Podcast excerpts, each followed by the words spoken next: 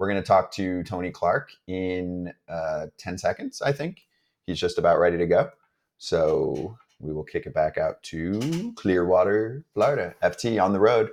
Uh, now being joined by the executive director of the MLB Players Association, Tony Clark, joining us for the second time on FT. Tony, how you doing? And how has your day been hanging out with the Philadelphia Phillies? It's been good. It's been good. Thanks, guys. Good to see you. Good morning. Um, just got out here to the East Coast. We made uh, made our rounds out in in uh, in Arizona this past week, but but having a chance to hit the ground running here in Florida. So it's it's been good so far. It's been good to be back in the locker room. Gosh, man, I mean, made me wait a long time today. I'm sitting out here. I'm like, all right. I'm like, if I can only do this, twiddle my thumbs. So obviously, listen, as a former player, I know how it goes in those meetings, mm-hmm. and uh, when, that's good. When it's long, that means people have questions. Yeah. Players have questions. You guys have answers for them. Yep. And I don't want to know any specifics, but as a whole, are things things are looking up correctly? Like things are looking in a positive light from the player side because we on this show always discuss, and we just discussed it with Jon Heyman. Hmm revenue seems to be going up. Teams are not spending. So it's like, wait a minute. If revenue is going up, shouldn't teams be spending to get guys more salaries?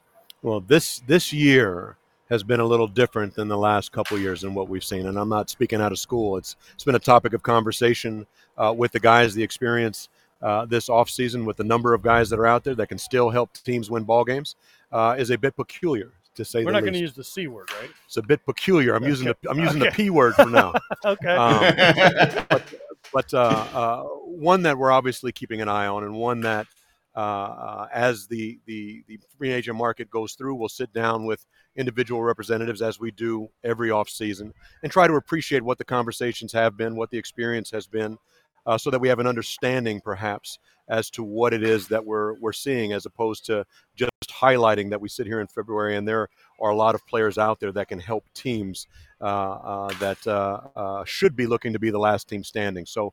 Uh, a lot of open questions um, on the heels of a, of a couple very good years coming out of the other side of bargaining, and and we look forward to, to getting some answers to them sooner rather than later.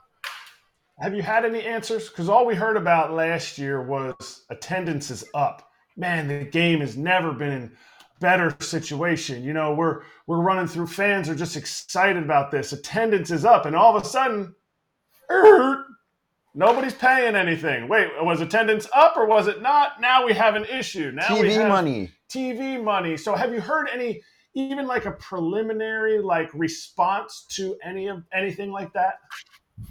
There's there seems to be a number of, of reasons being used.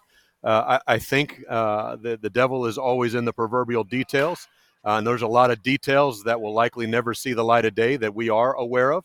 Um, having said that, um, everything that you just highlighted uh, is accurate. The industry did well last year. The expectation and projections for 2024 are high and remain high.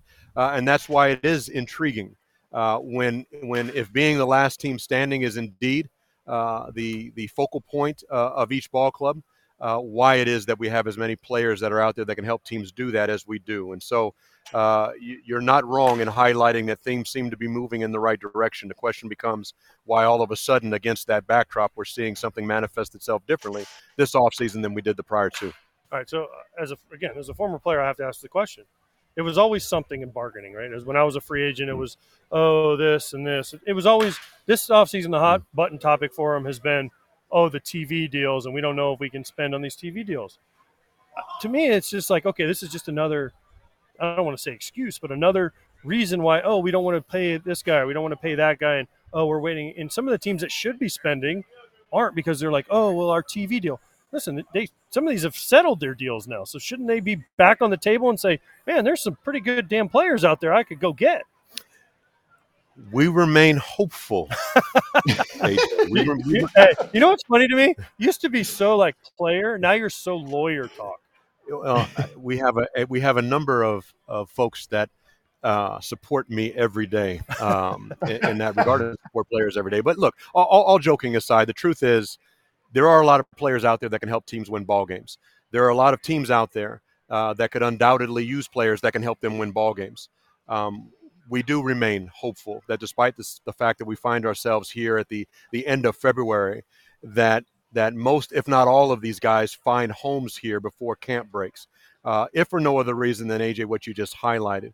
Um, some of the, the concerns that were otherwise offered, fact or fiction, at the start of the offseason, uh, have, had, have, have had some answers to them uh, over the course of the last few months, such that if there is still an interest in being the last team standing, that there are players out there that can do it in teams that, that are otherwise equipped to provide that, that engagement.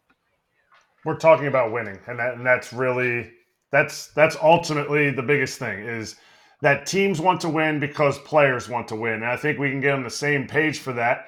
This may not actually directly correlate with winning, but do we need to look at everybody's pants and say, what the heck is going on? um, look, look, I, I'm six, seven, two, give or take too much at this point. So I, I will offer you this. The, the, the pants have been a topic of discussion, and for, for a whole host of reasons. I would like to think that on the heels of of all of the dialogue that's been out there uh, and all of the the folks that are are working behind the scenes uh, on the heels of the experience we've had the first uh, a week or two of camp, that we can we can get to where it's not a headline anymore. Uh, but it is disheartening to think that it has been uh, uh, as much of a topic of conversation when it didn't need to be at the outset uh, as it has been. So I like my pants to fit. I couldn't just buy off the rack. Uh, no respect to those, or no disrespect to those that can't, but a lot of our guys, uh, as professional athletes, require a little more TLC uh, in regards to their pants than what we've got currently. This isn't a bargaining thing, though, is it? Like, you can't go to the bargaining table say, "Hey, we need to discuss uniforms," because wouldn't I mean? I feel like that's kind of something that should just be assumed that hey, you're a major league player. You're going to have a cool uniform that fits you the way you want it. There, that language that you just offered is not in the CBA. There is language in the collective bargaining agreement, and and in regards to our our business uh, uh, business with the league that highlights what needs to be issued, that it's going to be issued, um, and that players are required to wear what it is that that they're issued. And from a a licensing standpoint, uh, we have input uh, into what it looks like, and we offered input here going back to, to 2022 uh, when we got uh, a presentation on what the expectation was uh, this year. And so, what we offered then and what we seem to still be talking about now are the same concerns, which is why I, am hopeful uh, that uh, uh, sooner rather than later it can become a non a non issue.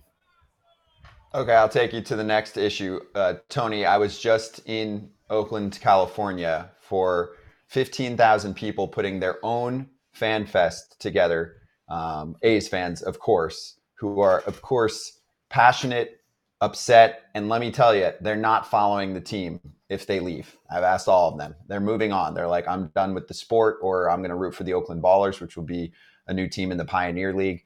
So, first off, I wanted to know if you think that the PA will approve players playing in a ballpark in the minor leagues, like in Salt Lake City or Sacramento, for three or more years if the ballpark takes longer to put together because we haven't gotten much information on that yet.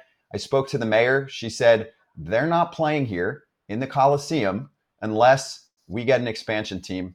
It sounds like that would be hard to believe. So I wanted to get your full on take here because I know players are buzzing about it. Yeah, I've I, I appreciate the question. And look, having played in the Coliseum and having played in front of those fans, uh, the support for the Oakland A's has been tangible for as long as, as I've been anywhere near a field. So I'm not surprised that they put on their own fan fest in the fashion that they did.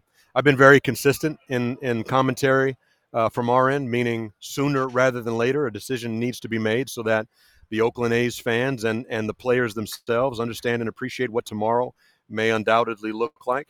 Your first question, though, in regards to, to approving uh, where where players may play. That's a bit of a TBD. We, we we have to have some idea or appreciation for where the league is looking for these players to play, such that we can engage on whatever that ballpark and amenities around it look like, such that uh, if there's a need to make improvements, if it's not in the Coliseum, then improvements will need to be made. And so that's that's a conversation we expect to have at some point, uh, hopefully sooner rather than later, because it feels as if we've been talking about uh, this possibility for some time. But uh, going back really to where you started, the idea that Oakland A's are passionate is not a surprise. The idea that players, whether you're on Oakland or whether you're on other teams, are interested in this settling so that there's an understanding and appreciation for what tomorrow uh, may bring. All of that is front and center at the moment.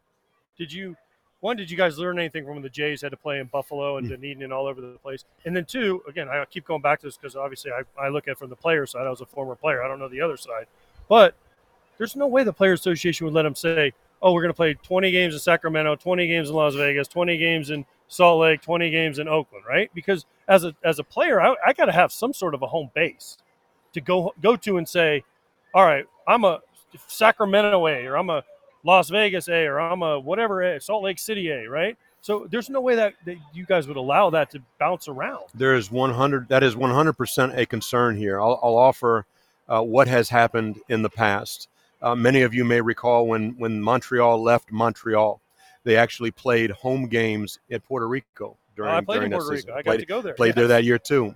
Um, and so it's it's not new uh, in the event that a team is moving to have another place that they otherwise call home.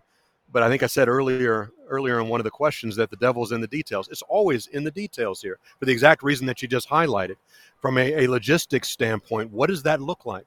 How are the players and their families going to be uh, disrupted? How's the norm going to be disrupted? And thus, as a result, what does it need to look like in order to provide them the support that they need to to accomplish a successful season, give themselves the best chance at accomplishing one. So, whether it's in Salt Lake or whether it's in Sacramento or whether it's in regardless of where it is, the the conversation and the dialogue around what that experience looks like is a topic that we've sat down and negotiated with the league in the past and would anticipate doing so here. And if at the end of the day uh, uh, we can't find common ground, then we'll have to figure our way through that. Oh, you got Hey. work cut out. Tony, one more for you on this. Um, you know, the the commissioner spoke about how there's another team in the Bay Area, so that obviously bothered fans. That that's not how sports works. You don't just go, "Oh, bye A's, I'll root for the Giants now." Like, w- w- is anyone getting Pierzynski to root for the Cubs if the White Sox leave? I don't think so.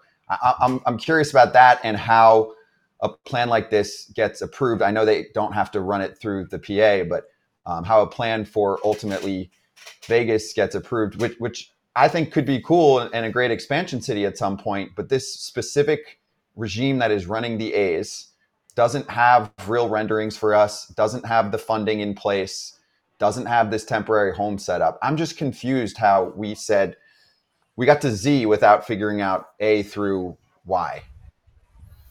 Well, I'll offer to you this: that the, the the threshold questions that they needed to meet in regards to for each next conversation to happen uh, from a, a a CBA standpoint, they've they've met. So there may be things that that publicly aren't out there yet that are happening in conversations that haven't been announced or or, or represented.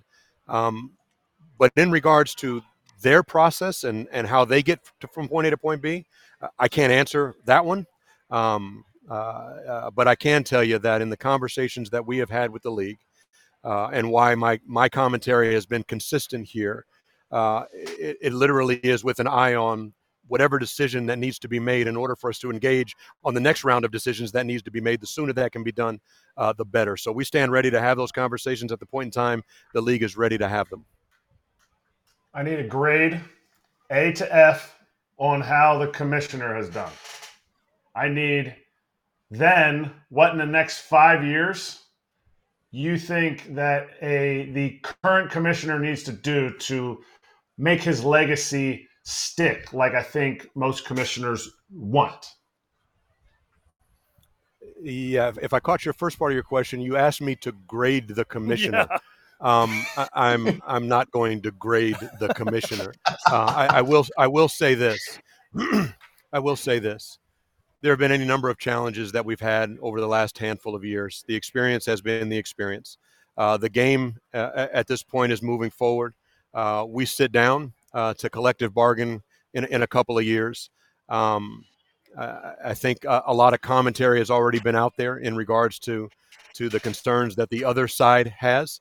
Um, we'll see how those manifest themselves over the next couple years, and the lines of communication, despite what some folks think, remain open in that regard. So uh, I'm not going to grade uh, uh, anyone at this point, nor am I focused in on uh, uh, what a particular legacy may be for any one particular management side individual. I will tell you this the concern from day one for me as a player, the concern from day one for me as an executive. It's the well-being of the game and our player fraternity.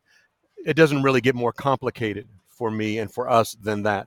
So that will always be the case on this side. You'll never have to question or wonder what our motivations are in regards to protecting our player rights and advancing the game, the game that we've essentially sold our soul to, each of us from the time we were knee high to the table. And so where it's at now, where it's going, and the next generation it's going to going to come behind us and ensure that we leave the game better. That's what I'm focused in on. So if you want to ask me about about what our concerns are, that's how I would answer. But I can't answer in regards to to to how management may want to view itself uh, on the flip side of of uh, uh, of uh, uh, the responsibilities that they have. So yeah, then let's get into the concerns on the PA side. So Tony, there will be a, a new commissioner in place five years from now. I know it's still far away, but what kind of person should the union hope to be working with in the future? You know, what what are the concerns that you hope can either be addressed in the meantime or when we get to 5 years from now can be implemented with someone else who is taking over and is working on a daily basis with the players. I mean, an example we use sometimes on our show, Adam Silver always mentions the players, the talent, the partnership, all of that. So I'm curious, you know, where you guys are at. So you, you, are not going to enjoy my answer on this one. Um, and, and what I mean by that is this. I mentioned two seconds ago that our collective bargaining agreement expires in 2026. I'm not looking at what happens after 2026 at this point. Um, as a player, I'm kind of wired in the following way. While diligence is always done in appreciating how best to be successful today, you do keep your eye on what tomorrow looks like. I'm not denying that. Uh, but our our focus at the moment is ensuring that we understand the dynamics at play around this existing CBA and what it is that we just negotiated to ensure that the things that worked uh, we continue to to focus in on them moving forward to ensure that perhaps in the same vein that they do the things that haven't worked how is best to how it's best for us to address them the next time that we sit down. And so uh, on the major league side, our agreement expires in 2026. On the minor league side, our collective bargaining agreement expires in 2027. Uh, so, to the extent that that uh, uh, the commissioner's contract and his retirement goes beyond that, I'm not focused in on that and or who might otherwise be sitting in that seat. But I am very much focused in on what is happening right now and what the next round of bargaining is going to look like. So, 20 years ago, 25 years ago, we first played against each other. you walk up to the plate and we're in old Tiger Stadium, and I'm hmm. like, God damn, this dude's a monster. How am I going to compete with this guy, right? You walk up there, I don't know, smack a double, right? Now you're the executive director of the Players Association.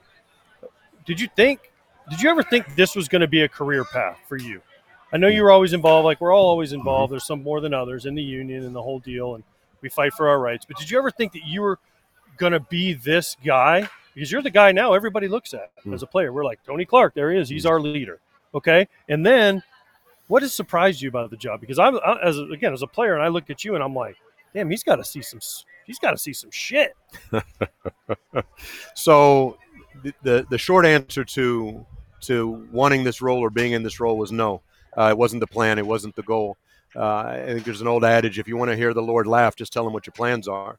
I, I, was fortunate to have played as, as long as I did, and I was involved and uh, as an active player because I, I, believed I had a responsibility to offer a voice uh, around the terms that were going to dictate my career. So even if it was long, it was going to be short, while ensuring that the next uh, players had it better than I had, because that was how I was taught uh, coming in and, and what I wanted to ensure uh, on the way out. So no, being a part of, of the Players Association when I was done playing was not the goal.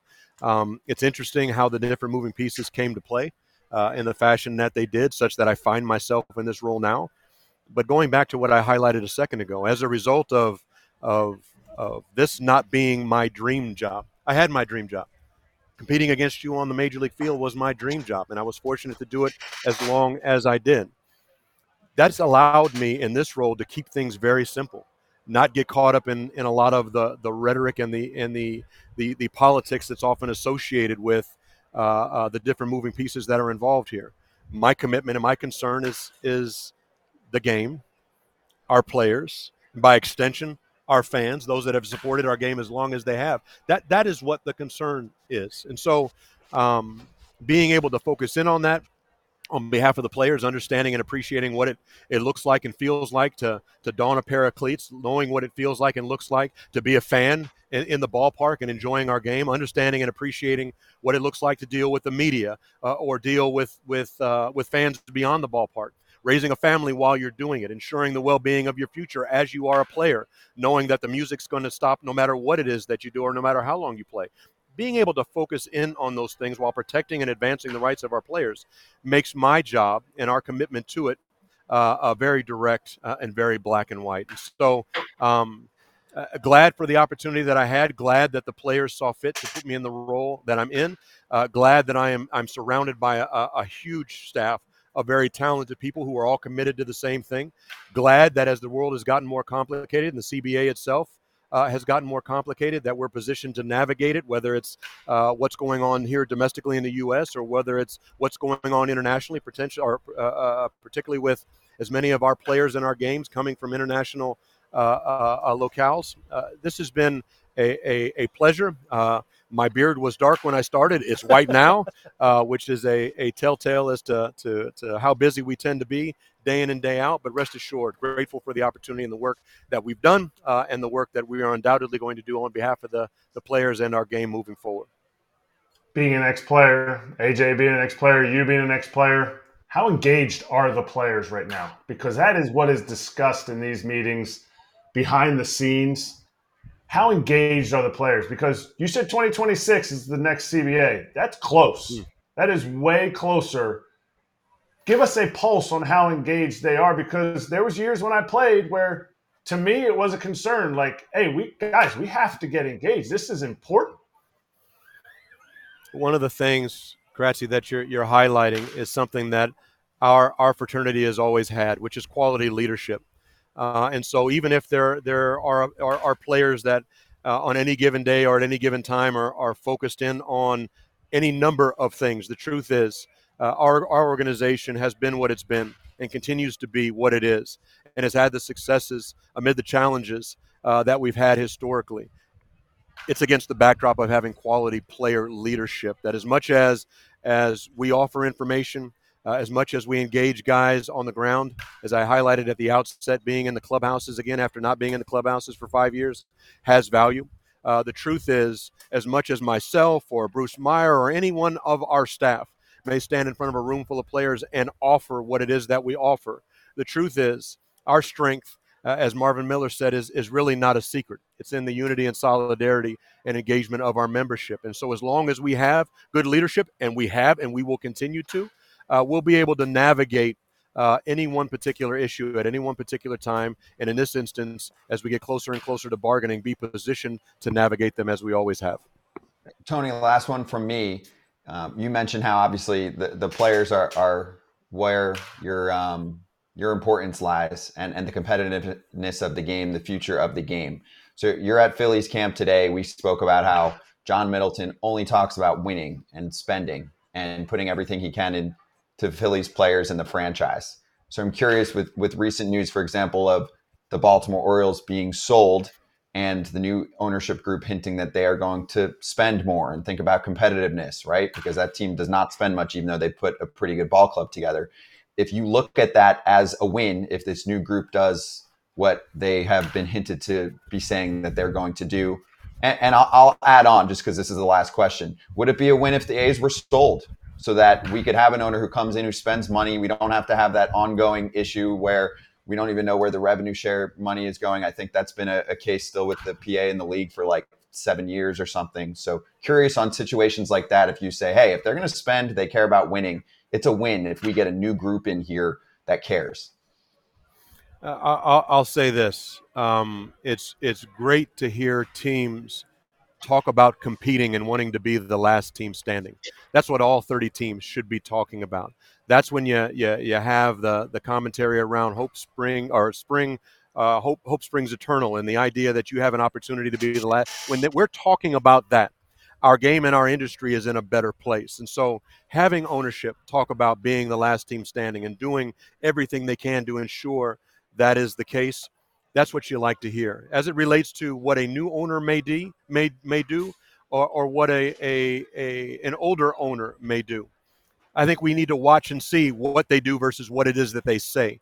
Uh, in other words, it, it's at any given time uh, offering uh, conjecture around uh, the willingness to spend and or compete and put the best product on the field possible is just that unless or until you do so. Uh, and so we'll see uh, in baltimore. We just met with baltimore. They are an exciting group of players. They obviously had a lot of success uh, last year and we're hopeful that they continue to build on that because as they do uh, it excites other teams to compete alongside him in a way that we know is beneficial and so whether it's baltimore or what it is that has been done uh, in oakland uh, it's going to be interesting to see what happens next in that regard, as opposed to what it is that's being represented uh, verbally. So uh, I know uh, I tend to be more of a glass half full than than has, half empty, uh, but I offer that to simply say, let's hope that the verbal commitments match what they actually do in the days moving forward.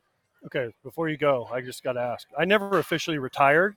Me either. So I haven't got my licensing checks for like seven years. So I mean, can I? Well, can I get? I used so, to get those in the mail every offseason. So I'm just I've been waiting. Yep. So I, I mean, I haven't moved. I moved before I was still playing. So, so maybe it's lost in the mail. Maybe it's lost in the mail. Changed, though. Um, so there's this this active versus oh. inactive thing that kind of comes into play. Uh, so I haven't filed my retirement papers yet either. So we can come, it, we can make a comeback. Well, yeah, but it's very clear I'm inactive. Me too. uh, so if if I put it this way, if if there are some checks floating around for you and I find them, um, I'm guessing there may be some floating around okay. for me too. But at this point, I can tell you that they okay. they don't exist. Or, or, when Bobby Bo gets paid next year, he can just kick me some of that. He yeah, that's a little different dynamic, but I can appreciate that one too. Thank you Tony, so much. No, thanks, guys. Thank you, Tony. You. Great to see you. Enjoy the rest of the camps. Always appreciate you guys. Be well. Thanks. You too. Tony Clark joining us on FT out in Clearwater uh, as FT's taken over spring training in Florida, God's country, as AJ calls it. Um, thoughts? He is he is such a good talker.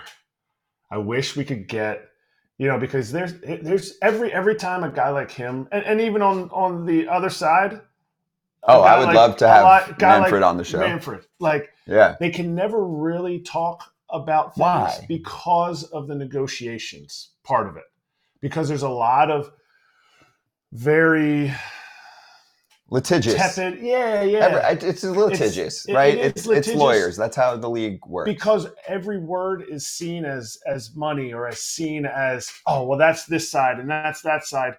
What I loved about what he said, he doesn't want the sides because that's what this game is. Is this game is a game. Players are playing a game. The owners are owning the entertainment aspect of it. And if we can get on the same page and it not be him going on and being so afraid of saying something that could be used against the Players Association or Rob going on and Mr. Manfred going on and saying, oh, we got to, you know, do this and do that, like afraid that the players will use it against them. We need to be pushing in the same direction. And that is for the betterment of the game of baseball, a game that I love, a game that you love, and it's fun to watch. And I think people will start to engage more because we'll be able to meet in the middle in some places. Yeah, sometimes it'll be 60% this side, other times it'll be 60% on the other side, but we have to be together. Yeah.